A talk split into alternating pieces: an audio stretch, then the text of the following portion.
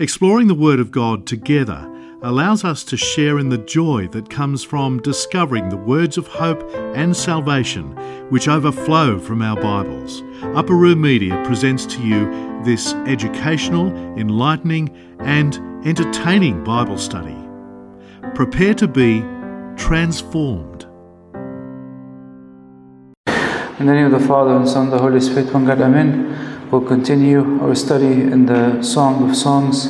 We are chapter 5, verse 3. Just to remind you, the Song of Songs is the most beautiful song. It is the relationship between the human soul and God. And we said there are three clear stages in the book of Song of Songs. The first one, what we call the initial grace, when God came to the human soul. And then what got the soul out of this initial grace was discouragement and uh, ignorance. And in the second stage, when the soul started running after God uh, and desiring Him, what got the soul to kind of fall behind was laziness. After the soul overcome laziness, then the soul was married to God. What does it mean married to God? Imagine a married couple, they are committed to each other all day long they are committed in their effort, their dreams, they're building the same things. Now, the last stage we reached was what happens after marriage is that the soul main warfare became lukewarmness. What is lukewarmness? Imagine kida if there's a difficult husband or a difficult wife, but they think they're a good wife and a good husband. They yell and scream in the house, but they feel they have the right to do so. They are doing mistakes, but don't realize that they're making mistakes. Lukewarmness is exactly that stage where somebody thinks they love God, but they, they don't understand how far away they are from God. That's why when, in the, if you guys remember in verse uh, 1 and verse 2, she said, I sleep, but my heart is awake. She's telling, she's telling God this God, you know, I don't pray, but I love you. I don't fast, but you're always on my mind. That's kind of the mindset. It's like you say something, but your action and your life does not express it, and that becomes a significant problem. Last time we stopped at, at uh, verse 3 when God was standing at the door knocking. He's knocking on the heart of the soul. Come, I want to take you. What time is God coming to the soul? He's coming at an unexpected time. She's sleeping in her bed. You know, it's like, for example, you're on vacation and you see somebody that needs service. You're like, man, I'm on vacation. This is a time for me. It's my self love time. But God is calling you at some time, on the time where you're dedicating for yourself to do something special. For God is knocking on the door, but the soul does not open. What is she saying? Verse 3 she says, I have taken off my robe. How can I put it on again? I washed my feet. How can I defile them? God is saying, Open for me. And by the way, the image that God has put for us in the specific verse, He says, I'm standing and it's raining outside. I want to come and find comfort in you. And then the human soul will tell him what? Tell him, I'm sorry. I can't get up off my bed. I can't leave my phone. I have to text in the church. I can't focus on my Bible reading. I get really bored. God says, I, I want to talk with you.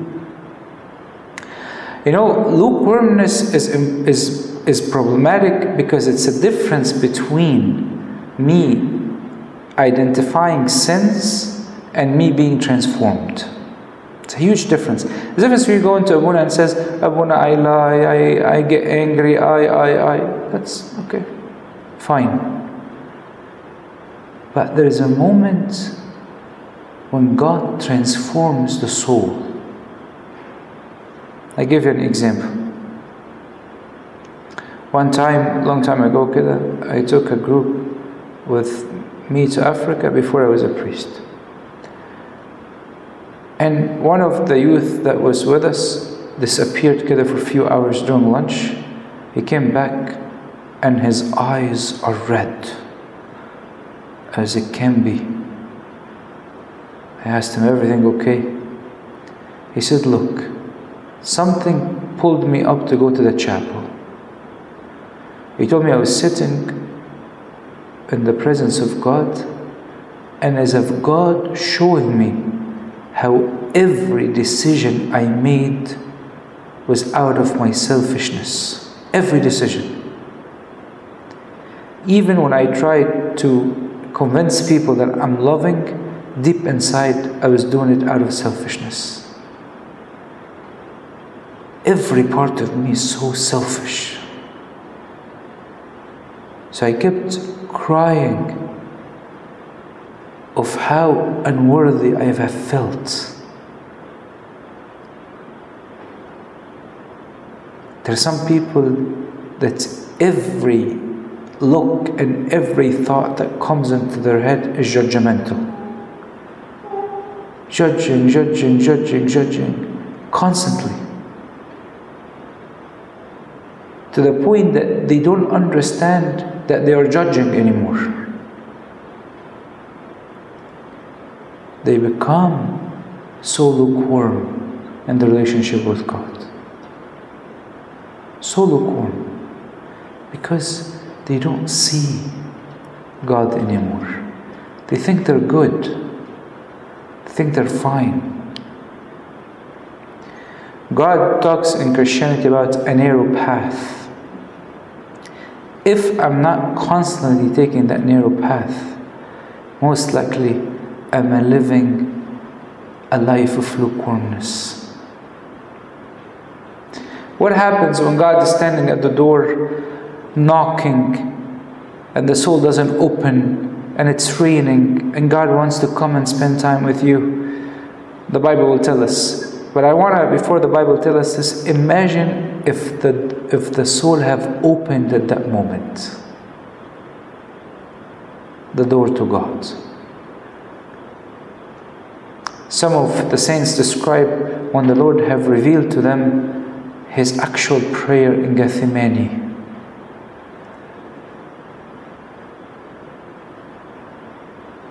And some have seen the heart of God. God loves all of us the same, but a wise child grows in the knowledge of God because he has that accessible to him. So then what she says, she says, my, my beloved, Taban, tired of standing outside, put his hand, not tired in this human sense, but tired of the rejection of the soul. Put his hand by the latch of the door, and my heart yearned for him.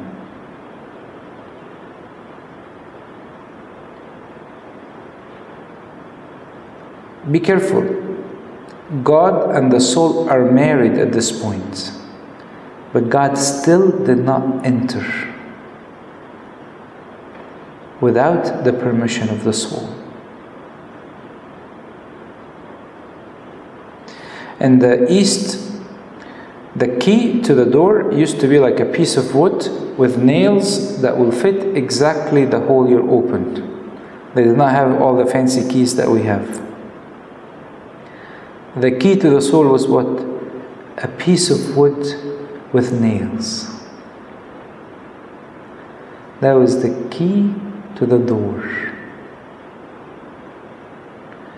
That's why one of the Western saints said something beautiful. She said, I was reflecting on how much God had suffered and on how great was the love He had shown for us. And on the fact that we still do not believe that God loves us so much. We do not believe that God loves us so much. Oh, Jesus who can understand this? What suffering it is for our Savior. How much God suffers for this, for the fact that we don't realize how much He loves us. Imagine if your own parents see you feeling that they don't love you. How can He convince us of His love? She's asking, How can God convince us of His love?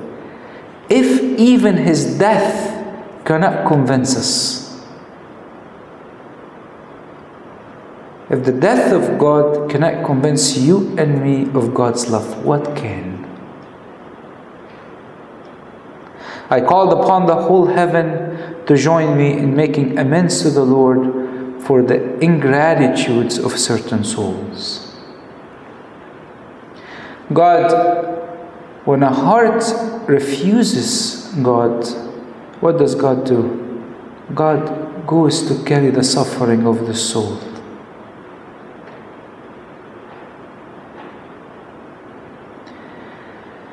Be careful because the sign of lukewarmness is clear when God comes at an unexpected time.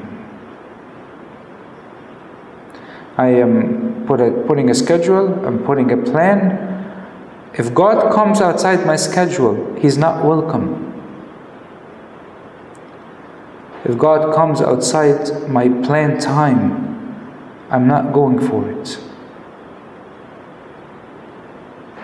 I have to love Him according to my, my time. That's why the Lord sometime would resort to the cross to show us how much He loves us. Now, look at here, she said, once He left, I started yearning for Him.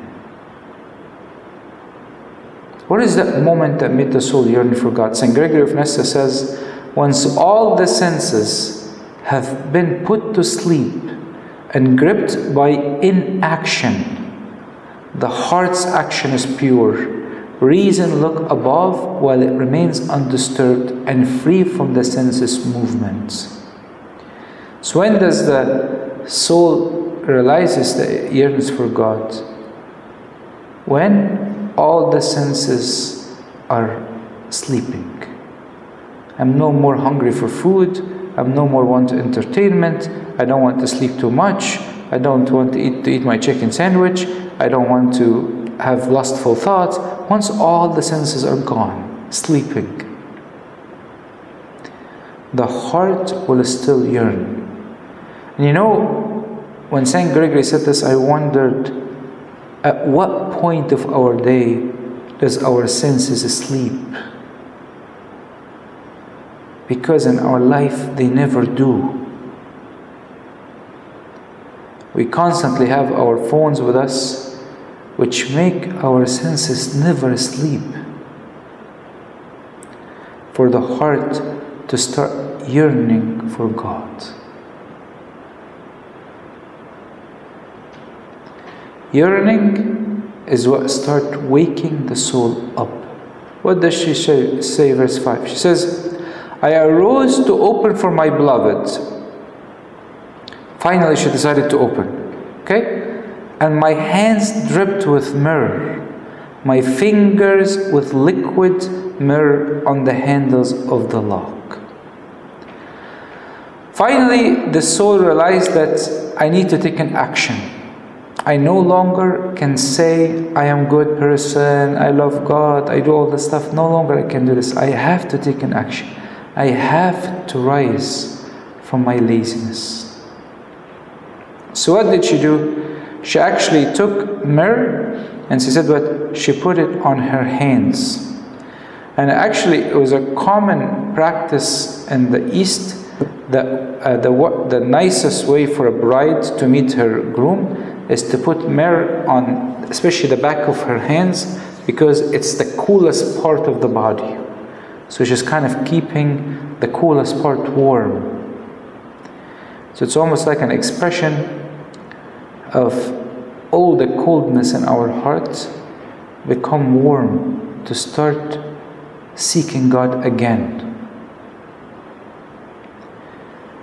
One of the biggest mistake that we do in our spiritual life is that we start using technical term and as if these technical terms become an excuse for us to stop seeking God. Like, oh, I'm in lukewarm. Oh, I am in dry period. Oh, I am in this period.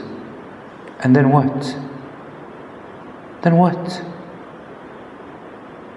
Is that okay? It is not okay. Dry period is not designed for you to say, okay, I'm in dry period, let's just keep going with my life. That's not why God designed dry period for you. It's almost like if a school put you on probation. Like, I'm on probation. It's good, I'll be back next semester. Well, I have to work hard. So here, she's turning in the cool part of her into warmness. And actually, myrrh represents repentance. Myrrh represents repentance. Okay? And our repentance basically is kind of almost what anoints or what kind of washes the feet of our Lord Jesus Christ. If you guys remember in Luke 22 44, it says, His head was filled with the drops of night. When Jesus was standing in the Gethsemane, his head was filled with the drops of night. Raining over him in suffering and in difficulties. And then she says, what did she say? She took, she took the hands and she which is stripping the, the, the myrrh and she put it on the handles of the rock of the of the lock. What is the handles of the rock?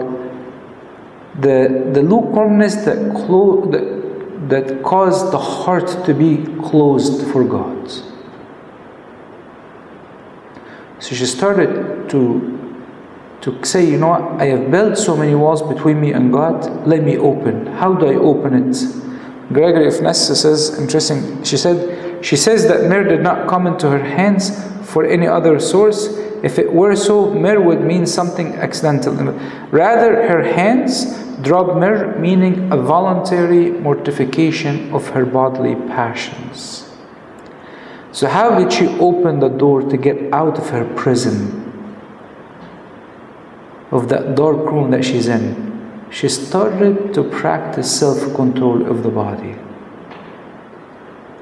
She started to say, I can no longer eat without limits. I can no longer sleep without limits. I can no longer binge watch everything without limits. I must mortify the passions of the body, the lust of the body. And that's how a human can open a door for the Lord to intervene inside. How did she, by the way, how did the soul get this myrrh that made her cover her hands and open the door? One of the fathers said the myrrh was actually, remember, God said, I was, He put His latch and lift. She said, when she touched the, the latch where the Lord was, it was from His hands that she got this myrrh. And we said, what did we say about the, the, the, the hands of the, the, the key that in the, in, the, in the Lord's hand? It's the cross. It's almost like what drives us, the human, to truly get up of our, our laziness is to be in touch with the wounds of God. people do not utilize the wounds of the Lord as a driving force for love and repentance. What do people utilize as driving force for repentance? Number one, guilt. I feel guilty. I feel guilty, so I run and go back. So I don't want to deal with guilt. As if almost my repentance is for me to feel good about myself. The wounds of the Lord makes me fall in love with Him. Not just makes me repent. There's difference between a married couple, a guy or the husband or wife will be like, okay, you know what? We're fighting over the trash. I'll take the trash out. The difference between the husband falling in love with his wife.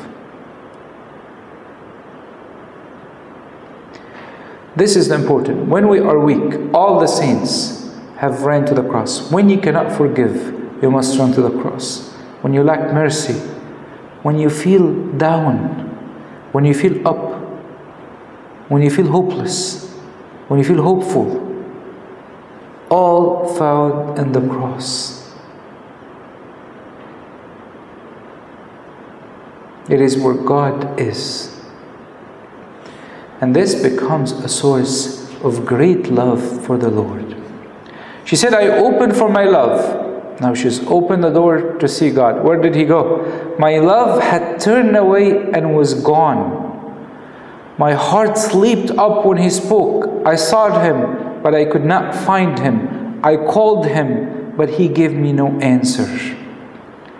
You know, God is standing at the door for a while, knocking on the door. Open for me, my beloved. Open for me. It's raining. I want to come and talk to you. No, no, no, it's not your time now. No, no, no, it's not your time now. Then at some point, you will get up to talk to him, but you will not find him. People forget that sometime God will withdraw himself from us. Look what it said in Jeremiah. He says, Have you not brought this on yourself, in that you have forsaken the Lord your God when he had led you in the way? Your own wickedness will correct you, and your own backsliding will rebuke you. Know therefore and see it is an evil and bitter thing that you have forsaken the Lord your God, and the fear of me is not in you, says the Lord of hosts. They forsook God when? At the time of rest, when everything was going well. The worst time when people have a spiritual life, summertime, vacation time, honeymoon time, bachelor time, bachelor party, all the stuff. This is when the weakest spiritual life comes. Why? Time of rest. I'm resting. God, you're not welcome when I'm resting.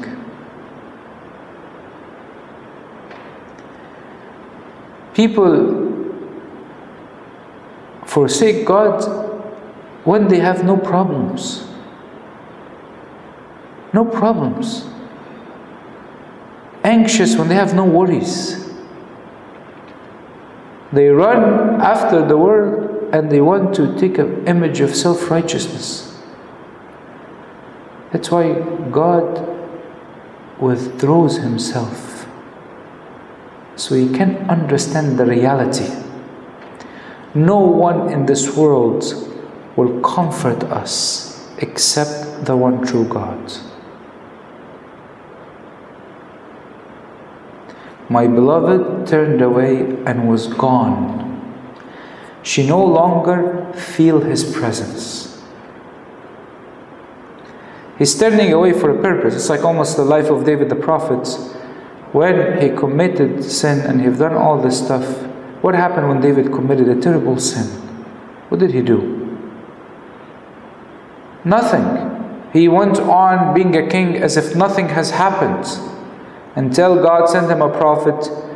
And when God sent him a prophet, he started to repent.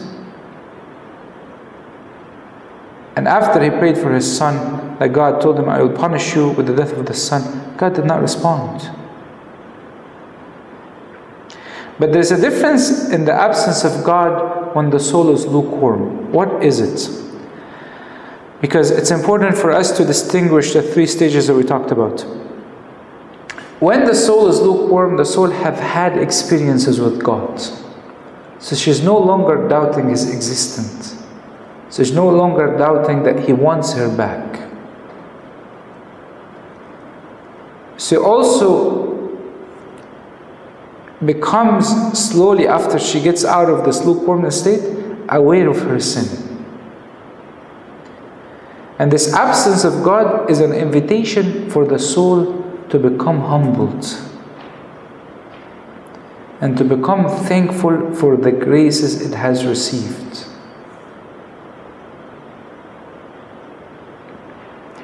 That's why in the Psalms he says, I would have lost heart This is David the, uh, David the prophet. Unless I had believed that I would see the goodness of the Lord in the land of the living. At some point, David said, I could have lost hope, but I knew who God is. In the period of lukewarmness, the soul started to remember who God is the God who ran after her, the God who knocked at the door, the God, the God who saw the soul sinning in front of his own eyes, yet he went to reach to her. When the soul took the image of God and polluted it,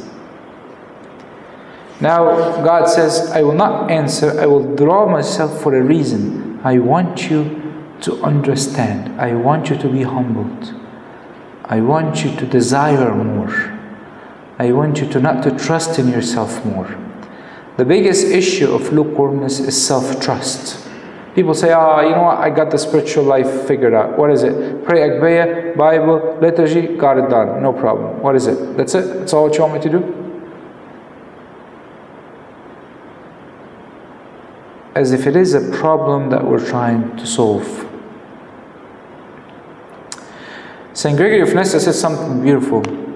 He said, the bride, the bride says, I sought him, but I found him not. How can the bridegroom be found when he does not reveal anything of himself? He has no color, form, quality, quantity, place, appearance, evidence, comparison, or resemblance. Rather, everything we can discover always transcends our comprehension and completely escapes our search.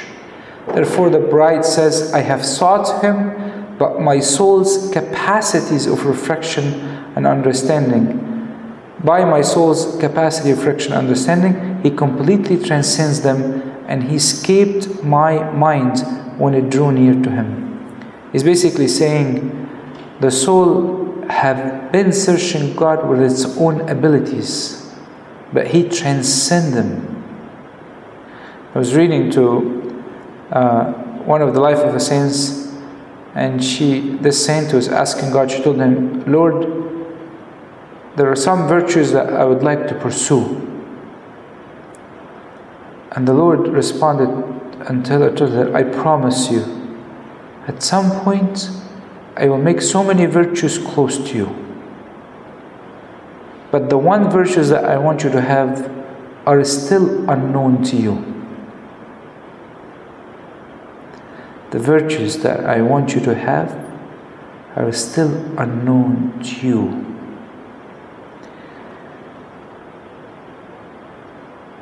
We no longer want to depend on ourselves and our relationship with God. The secret of the spiritual life is to be disciple, to be a student, to be led by the Spirit, to let God lead you every day as He wishes. Welcome Him anytime He comes.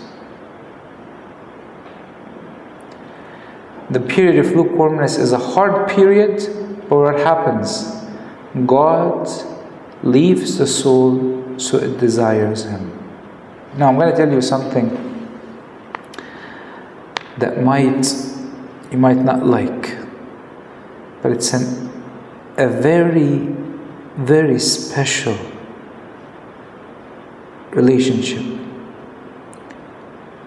There are two different types of faith in the period of lukewarmness.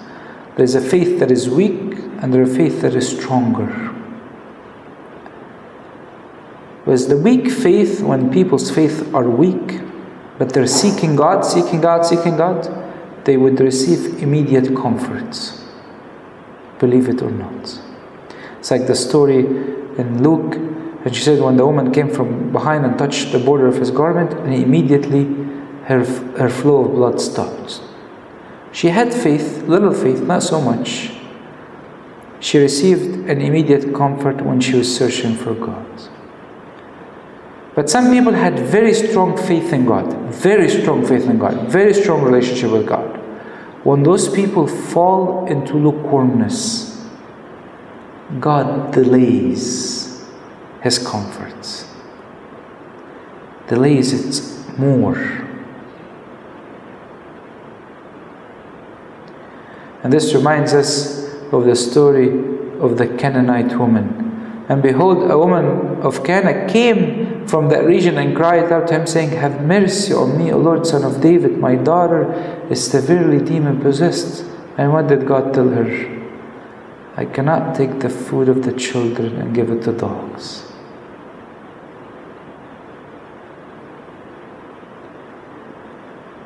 Faith will determine the live, how quickly God would respond. But it's not what we think. It's not those with great faith God responds to them quickly, it's actually the vice versa.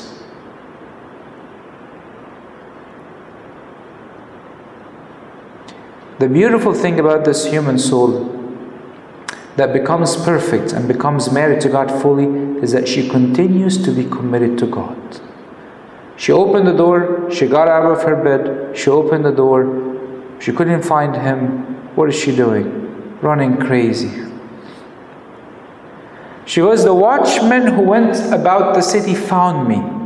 They struck me, they wounded me, the keepers of walls took my veil away from me. Ya Rabbi. If you guys remember, who were the watchmen? In the earlier chapters, we said the watchmen were the priests. And earlier in her early stage of life, when she could not find the Lord, she went to the priest. Immediately, what she became healed. Now, what's happening? St. Augustine is given two different explanations. He says, when the soul is in a stage of lukewarmness, sometime the Lord would allow a rebuke coming from the fathers of the soul. If you look in, uh, in Psalm 141 verses, let the righteous, this is, this is David speaking, Psalm 141, let the righteous strike me. It shall be a kindness, and let him rebuke me. It shall be as excellent oil. Let my head not refuse it.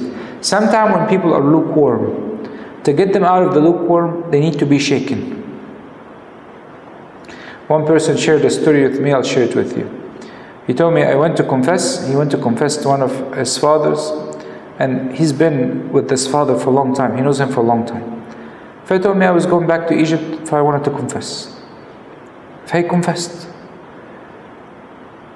Then his father of confession felt that he's not serious about his confession.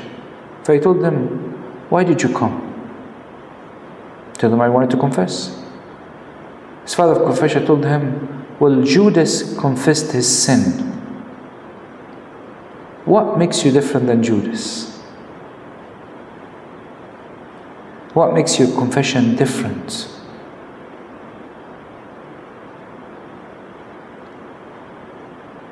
Sometime we need a wake up call. When I'm lukewarm, sometime I need that rebuke, that shaken up what happened to you?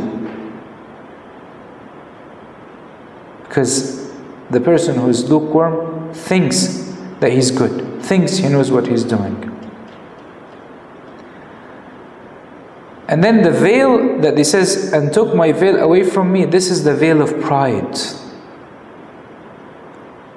That when somebody is rebuked, they start kind of that veil where they cover themselves up and trying to look righteous and trying to look good is taken away by rebuke. And many of the fathers of the church have, have especially in monastic life, have enjoyed the sport of discipleship, of rebuke at some moment, so God can uh, guide them. You guys remember the very famous story of Saint Arsenius, right? Saint Arsenius, he was a you know very rich man coming to become a monk, and then when he would eat beans, he would pick the good ones and leave the bad ones aside. You guys remember the story? And then, so basically, whenever he eat beans, he would good, eat the good beans, and the bad beans he will separate them. So then, the abbot of the monastery arranged with a monk. He told him, sit next to Arsenius and do exactly what he's doing, and then and then the monk obeyed, and then the abbess slapped him in the face. And Arsenius said, This slap is for you, Arsenius. For some time, God does allow for rebuke, especially when I am lukewarm, especially when I'm deceived by myself.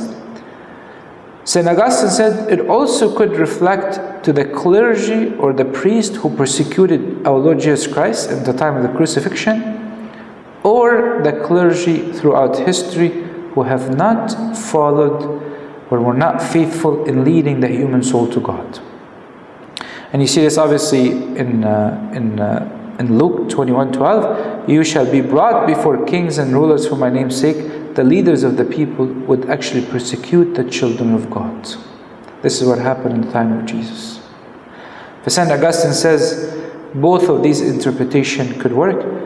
I am kind of leaning toward the first one, which is God allows our fathers to rebuke us sometime so we can wake up and can make us repent. And sometime, obviously, throughout history, God have allowed for fathers who are not faithful to still be part of, uh, of the ministry. Like Judas, for example, was somebody that God called, but he was not faithful. And many, many people, like for example, Eli the priest, he was not faithful with correcting his children. And so on. There's many priests in the scripture who are not faithful. And God still allowed them to be uh, there. So it could be that the, sometime this kind of uh, clergy harm the soul and wound the soul. And, and sometimes if it comes when the, when the person is in a state of lukewarm, it becomes even more problematic. But to go along with the song, most likely the first interpretation fits better. Now, after the priest rebuked her, the priest rebuked the soul and talked to her about the bride, what she's doing. He says, I charge you, daughter of Jerusalem, if you find my beloved, that you tell him, I am love sick. What is she doing here? Remember who are the daughter of Jerusalem? We said these are the ones who are followers of Christ, the saints. So people say, Where are the intercession of the saints come? Right here. Daughter of Jerusalem, if you find my beloved, tell him that I am love sick. You know what is this doing? It's humbling the soul. Remember, what did she used to say, to the daughter of Jerusalem? She's telling him, shh, be quiet. He's with me. He's sleeping in my heart. Now she's saying, you know what? I can barely hear him. Can you pray for me? Because people say, why, when you can't talk to Jesus, why can't you just reach Jesus all the time? But spiritual life is not linear. And there's some times where the where God wants us to go ask others to pray for us to be humbled. One of the saints, she said, I rejoice greatly at the fact of how much the saints think of us and how closely we are united with them. With the goodness of God, how beautiful is the spiritual world that already here on earth we can communicate with the saints. Obviously, inquiry may may make her become humbled, but also expresses her state. You guys know, uh, if you look at Luke 23 27, what does it say? It's a subtle verse. It says, And a great multitude of people followed him, and the woman also mourned and lamented him. So if you think when Jesus was walking, people walking behind him, but who's in the back? A lot of the women who mourned. For she's like in a repentant state. I'm no longer in the front. I no longer feel I'm in the front. I have become lukewarm. He came to knock on my door and I, I rejected him. I'm lamenting with the woman in the back. And by the way, this is part of the tradition of the church. In the old church, like what they would have, like a group in the back would be like repenting, or people would be standing in the back, and they, for example, if they're not taking communion. She says, Tell them, tell them, tell, tell him. So she's asking the saints to intercede for her. She's admitting her weakness. She's admitting the fact that she have betrayed her beloved. And he has the right not to answer her. Because she is love sick. See, she's in love with God.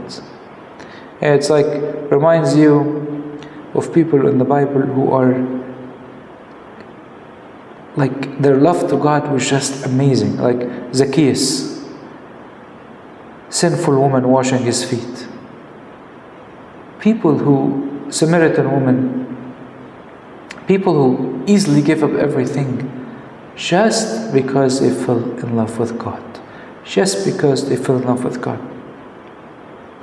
Some people, you sit with them and you might wonder is everything with them about God? Yes, everything is about God. Is every conversation I'm going to have should lead to God? 100%. Why not? What's more valuable in this world? What else can you bring to yourself? Who can make a hair gray or black? Let's take one more verse. Now, look what the daughter of Jerusalem told her. What is your beloved more than another beloved, O fairest among the women? What is your beloved more than another beloved that you so charge us? Her desire for God made the people of Jerusalem, the saints, tell her, Who's your beloved that you love him so much? And why do you love him so much? You know, in, in, in, in Ezekiel, it, uh, 16, 14 says, Your fame went out among the nations because of your beauty, for it was perfect through my splendor which I had bestowed on you, says the Lord. Like she's talking to the saints, and the saints telling her, Who's that beloved that you love so much? And why do you love him so much? And why he's so special to you? What she does not realize, even though she's in a state of recovering from lukewarmness, the soul is so beautiful already. And this tells us exactly kind of what does the saints do for us exactly. And the saints do for us four things. Number one, they increase the soul desire for God. What are they telling the soul? They're telling her, who is the beloved that you love him so much? It's almost like they're telling her, there is no beloved, there is no beloved like God, like yours. How did you lose him? How did you leave him outside? How did you leave him in the nights? And that night could be a month and years. So part of it, they increase your desire for God. How, how, this is beautiful. Who's that beloved that you, that you lost? The other part is they encourage her. Why they encourage her? Look at what they're saying. O fairest among women. Who used to call her O fairest among women? The Lord Himself. You are so beautiful in His eyes. We know that you have a special relationship with God. And then they charge us. What does it mean, you charge us? They make us want to, uh, uh, they make us want to talk to them about who God to us. You know, Saint Mary, I cannot express to you how much I love God.